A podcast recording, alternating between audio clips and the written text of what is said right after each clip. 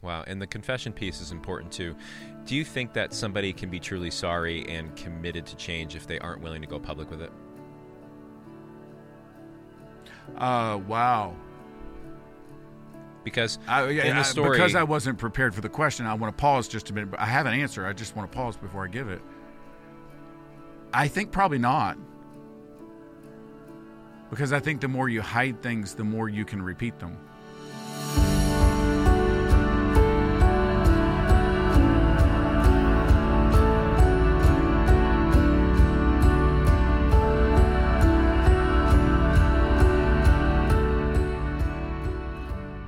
This study references the book Nehemiah, I Am Taking Authority Over Identity by Mike Hilson.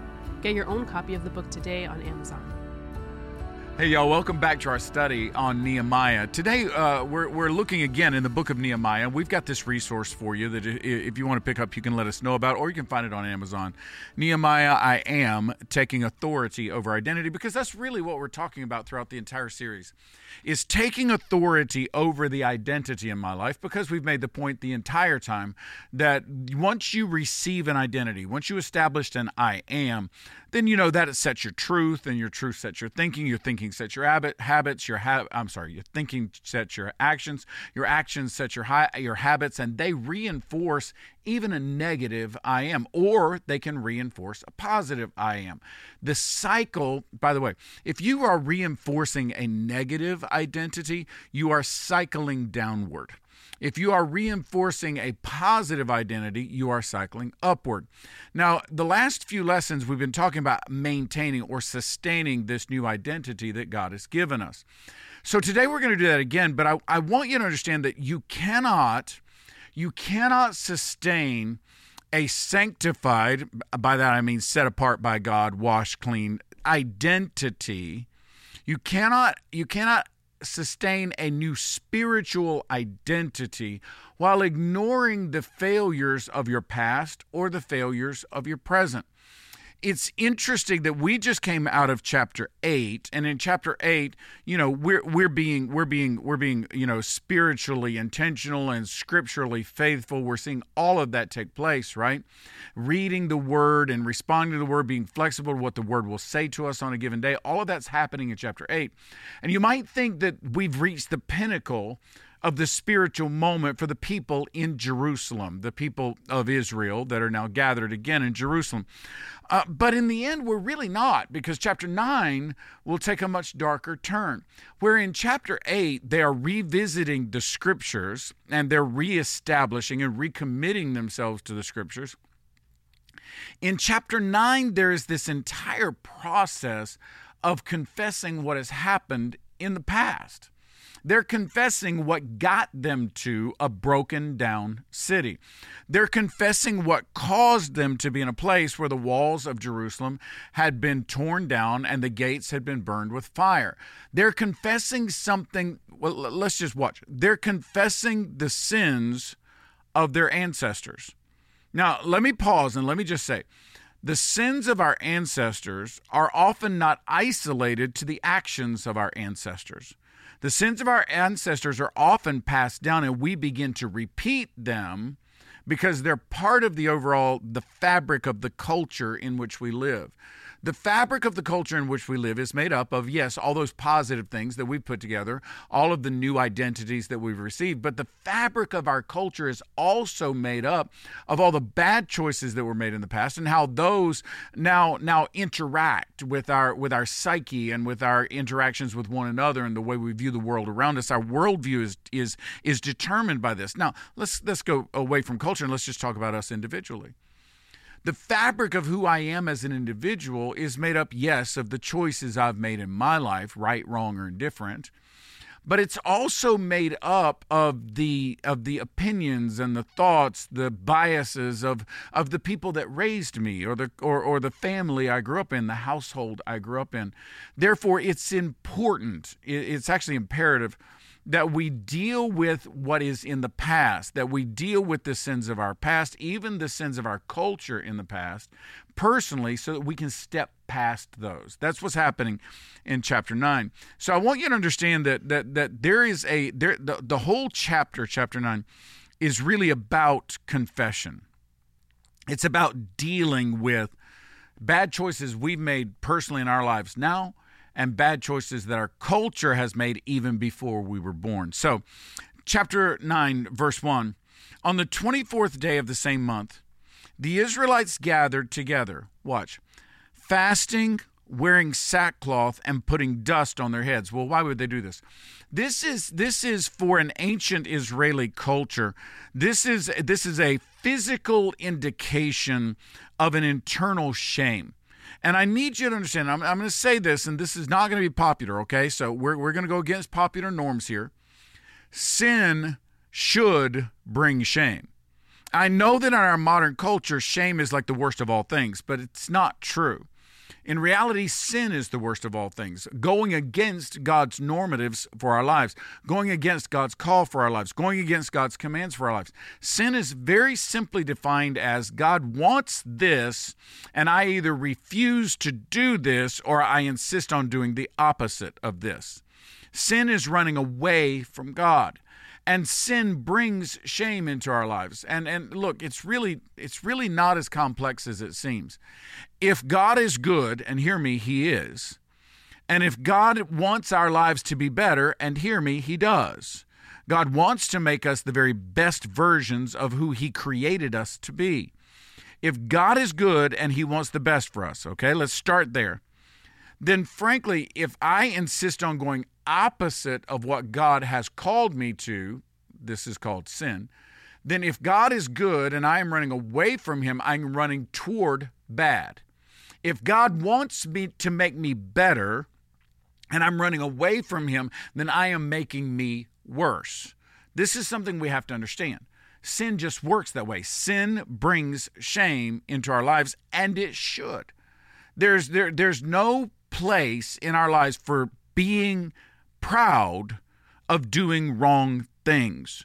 There's no place in our lives for feeling good about being bad. And, and if, if that's if that's the life you're living, I'm proud of doing wrong things, then you've got a way of thinking and a worldview that I don't even know how to comprehend. Because frankly, that's just destroying you and hurting the people around you. If you feel good about being bad, then you've got a misunderstanding of how the world works and how you work in the world. And it's going to hurt you and others. There needs to be, shame can be a good thing if it turns me away from what is bad and wrong and toward what is good and right. Shame can be a good thing if it saves me from what is destroying me. And that's exactly what's going on in chapter 9. The nation of Israel is remembering what got them to this broken state so that they will be less likely to go back there. Sin should bring shame. Now look at verse 2. Verse 2 says this those of Israelite descent had separated themselves from all foreigners. They stood in their places and confessed their sins and the sins of their ancestors. This is not so much an exclusivity thing as it is we are confessing the sins of our family. This is ours. We are owning it. The the the the neighboring nations and tribes can't own what is our failure. I the, the nation of Israel is saying, we are owning this. We did this. Sanballat, Tobiah, and Geshem may not be good guys, but they're not the ones that caused us to do these things. These things that we have done are our fault, not theirs. I can't blame, everybody stay with me.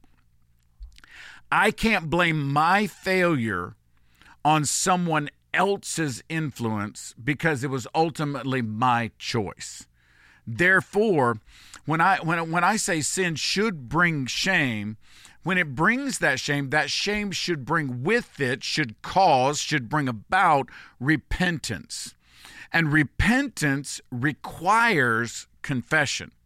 Re, to, for me to be repentant requires that I confess what I've done wrong. I got to name it. I, I, if you don't name, if you just say, Lord, forgive me for whatever, then then you're not really you're not really repentant for anything. When our kids were little, they would say they would get in a fight or one would do something to the other, and we would look at our kids and say, "Tell him you're sorry." Well, I'm sorry.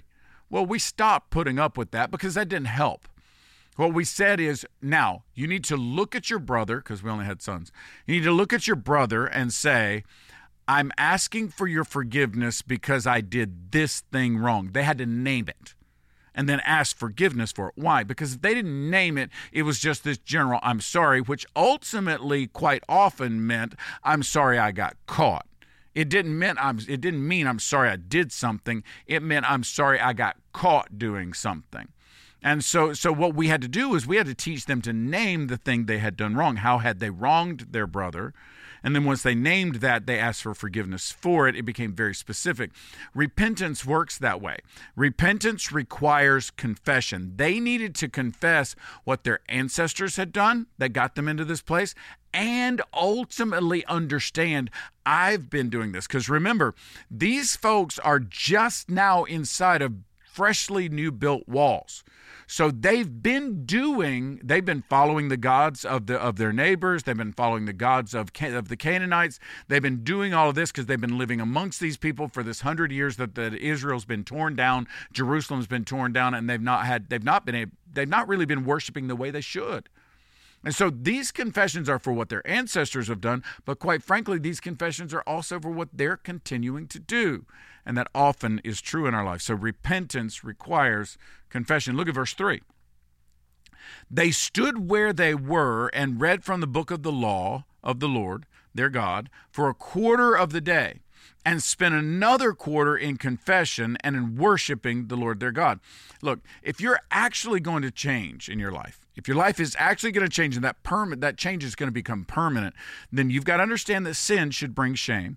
You got to understand that sin should bring about, that shame should bring about repentance, but that requires confession, very specific confession. But change itself requires scripture. It's the Bible that's going to tell you how you should live. You've been living this way before.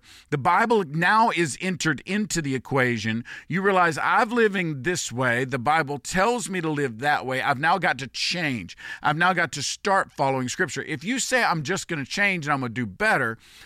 that might mean you're following, I don't know, uh, you know, Father Bubba who's worshiping a head of lettuce somewhere. I mean, you see what I'm saying? You got to have some standards here somewhere, and and and those standards come from Scripture. I'm telling you, that is the best place to get the roadmap for your life is from Scripture.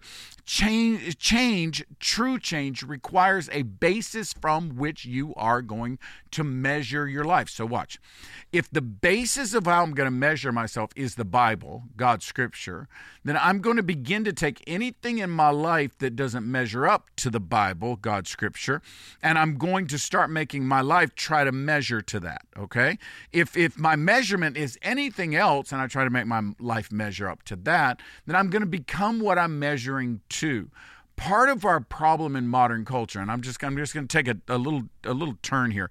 When we start to follow the tribes and the nations around us like the israelites have been doing what we start doing is we start acting more like them. And in our current culture it used to be in our culture that people became famous because they were great. Now in our culture people are considered great because they became famous Okay, the first one meant you had to do something of value and then people recognized that. The second me the second one means they're going to recognize you just because you came, became famous even though you didn't do anything of value. The truth is that our society has changed. If we start using that as our measuring stick, then you are going to decide how well you're doing by how many likes you get on Facebook or how many followers you have on your Instagram account. And those things don't really show that you've accomplished anything except getting people to click. Have you actually changed lives? Have you actually seen your life change? That scripture can help you actually do something deeper, more lasting, something more important. Scripture can do that for you. So, so change requires scripture. Now, that was verse 3. If I jump down to verse 38, I read these words. In view of all this, let me pause. In view of all this, all of those verses from chapter 3 to, to from verse 3 down to verse 38 are a recounting of what has happened in the history of Israel how God brought them out, God made them a nation, God gave them a land, God God helped them build a temple, God showed them, God gave them all of these things, and then they turned away from that God, and because they turned away from him, they were split into two nations, and then they became eh, they they were defeated. First the the northern kingdom, then the southern kingdom is defeated, and then they all end up in exile, and and Jerusalem is destroyed. Its walls have been destroyed, its gates have been burned by fire. So that's that's the in view of all this that they're talking about, their history. That's what they're confessing. So they said, in view of all this, we are making a binding agreement, putting it in writing, and our leaders, our Levites, and our priests are affixing their seals to it. Look, lasting change requires commitment.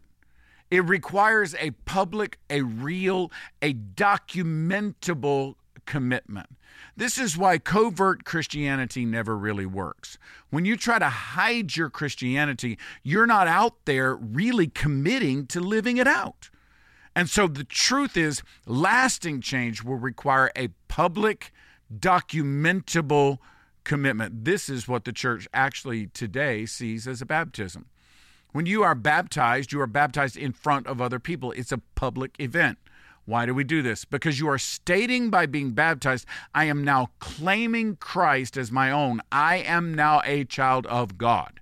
And this is my family of believers, and I'm going to do everything in my power to follow what God has to say to me from the scriptures. It's a commitment that is documentable, it is a commitment that is public, and it is a commitment that can bring about lasting change. And in the end, what we want is real change. It will require understanding that sin's got to go because it's shameful. It'll require repentance that actually names our sins. It'll require that we follow Scripture. But if we do that, it will be a change that is a lasting change.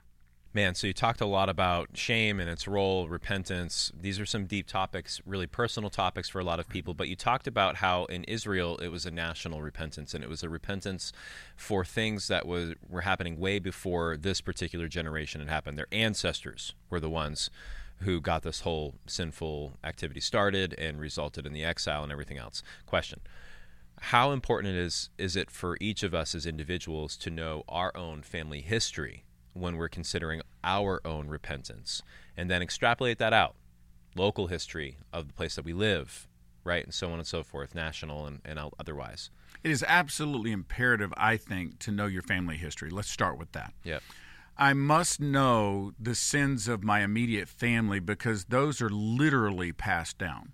Mm-hmm. I mean, literally, what my dad struggled with, I'm going to struggle with. What my mom struggled with, I'm going to struggle with. And this is true uh, genetically. Yeah. And this is true in terms of environment. Mm-hmm. Uh, I'll give you two. I genetically have an awful lot of proclivities or, or tendencies that are like my father. Mm-hmm. I didn't meet my father. I don't remember seeing my father for the first time until I was like seven, eight, nine years old. Mm-hmm. Something like that was the first time I ever remember seeing him. Yeah.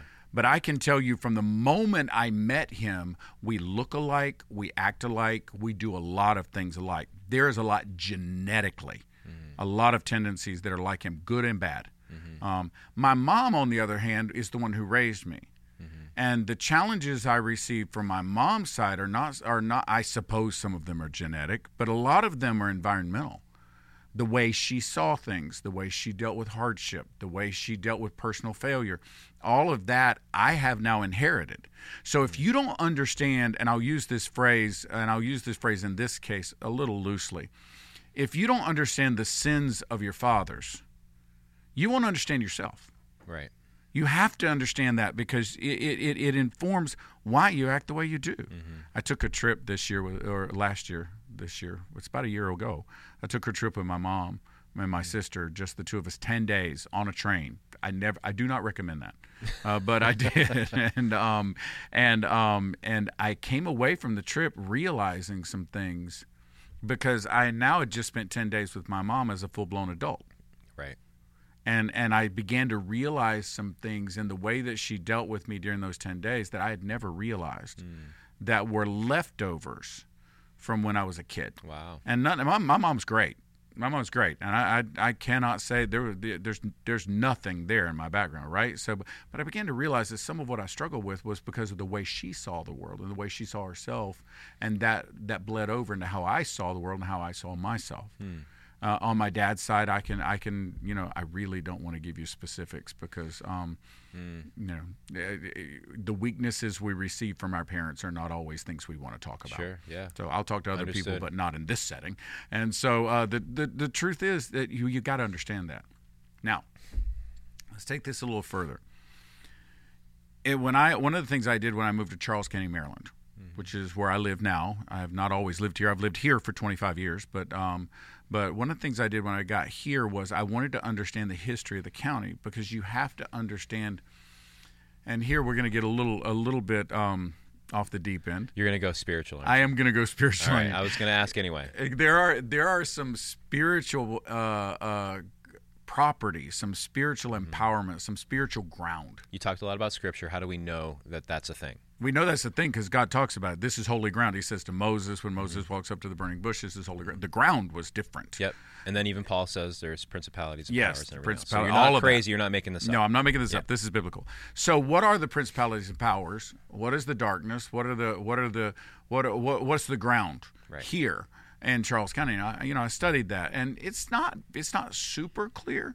But part of what's going on in, in Maryland, uh, part of what's going on in Charles County, is uh, is is a and I, I won't get into it, but it, it has to do with the Civil War and it has to do with slavery, it has to do with racism, and and there there's a lot of residue of that here. Sure. This is literally the county where John Wilkes Booth ran to to get to get taken care of medically after he shot and killed Abraham Lincoln. Wow. He ran to here for that. wild. And there's some there's some lingering spiritual residue from that. I'm convinced in, in this area. And so uh, so we have to understand that because now I understand what what I'm battling against. So I think we have to understand the sins of the Father nationally. Let's go nationally. We have to understand the sins of our nation in order to in order to not repeat them you know the sins of our nation in terms of what we did to indigenous people when we when when Europeans first came onto the continent, what we did in shipping in slaves from uh, from Africa, bringing them here against their will, and working many of them just to death in in in ways that were inhumane and brutal. Yeah. You know, we have to understand that history. We also have some good history.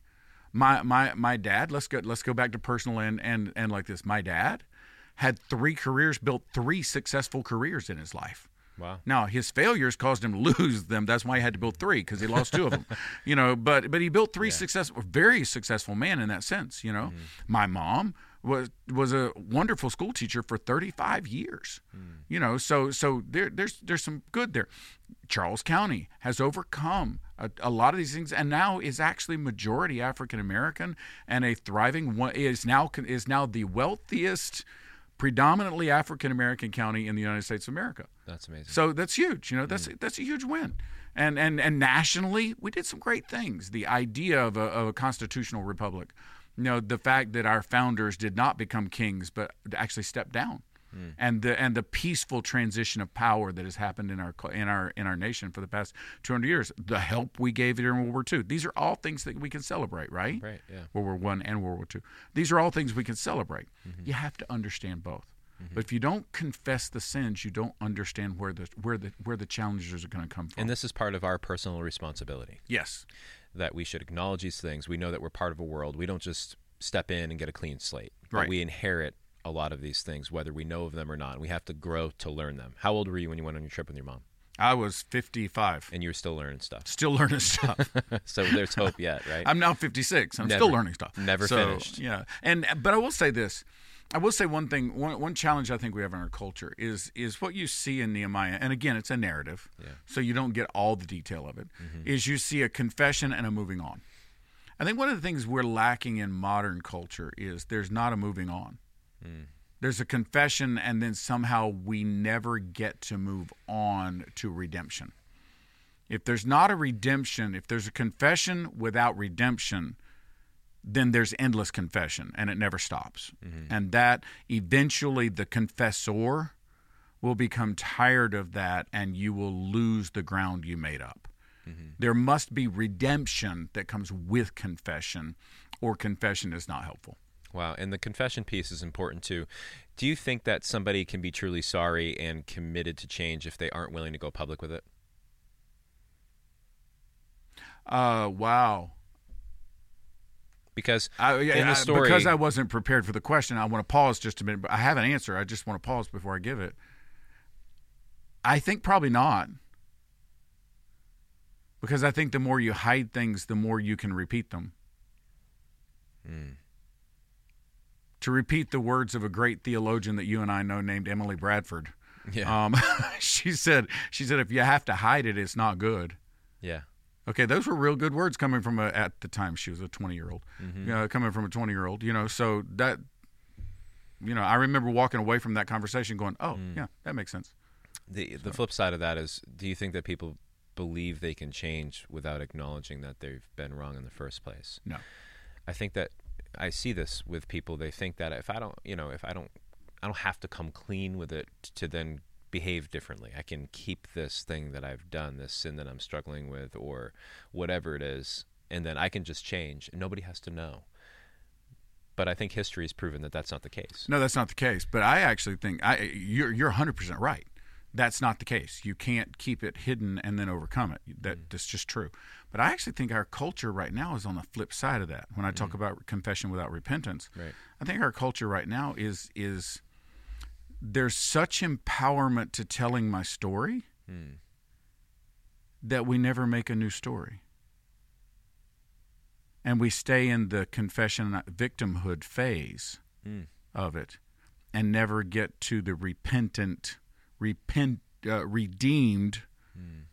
overcoming victorious phase. Mm-hmm. And and I think I think there's a lot of power in the story now and I think somehow that's slowing us down.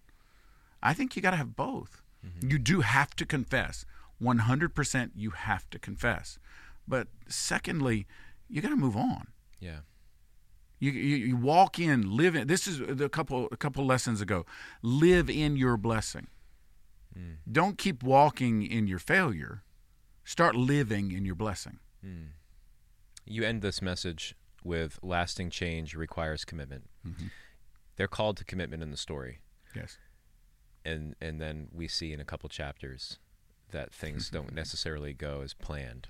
Yes. So this this story, even if, even as a contained unit, is really an not a finished story, not mm. for Israel. This is going to continue. Well, and again, when you read the Old Testament, I haven't said this in this series yet, so I, it's something I, I, this is a failure of mine. But when you read the Old Testament, these narratives, the best way I think you can find application from these narratives is to read them and view Israel not as a nation, but as an individual. So all the people inside of the nation become uh, elements or aspects of who you are. You know, uh, go back and every every one of us as a person has a Sanballat or a Tobiah that's coming against us. That's very personal. And, and and all of us at one time or another, the walls that defend us individually, internally, are broken down at certain places Yeah. and we're being invaded and things are being stolen from us.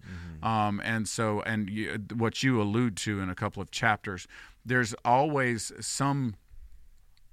There's two things in this in this couple chapters, but there's always this one little thing inside of us that wants to harbor something that doesn't belong there, or there's always this uh, this neglect of, uh, uh, of the repetitive nature of worship and the repetitive nature of taking care of what is God's in our life that that we tend to fall down on. I think I was working with Pastor Theo a couple days ago, and uh, we came up with this phrase: "It's the repetitive." Uh, the the the relentless repetition of right things fixes the world. The uh, redundant repetition of rote things does nothing. So uh, the difference between the two is the motivation of the heart. I can I can I'm going to get in trouble. I can repeat the Lord's prayer every day five times, and there's nothing wrong with that. In fact, it's probably good for you, right?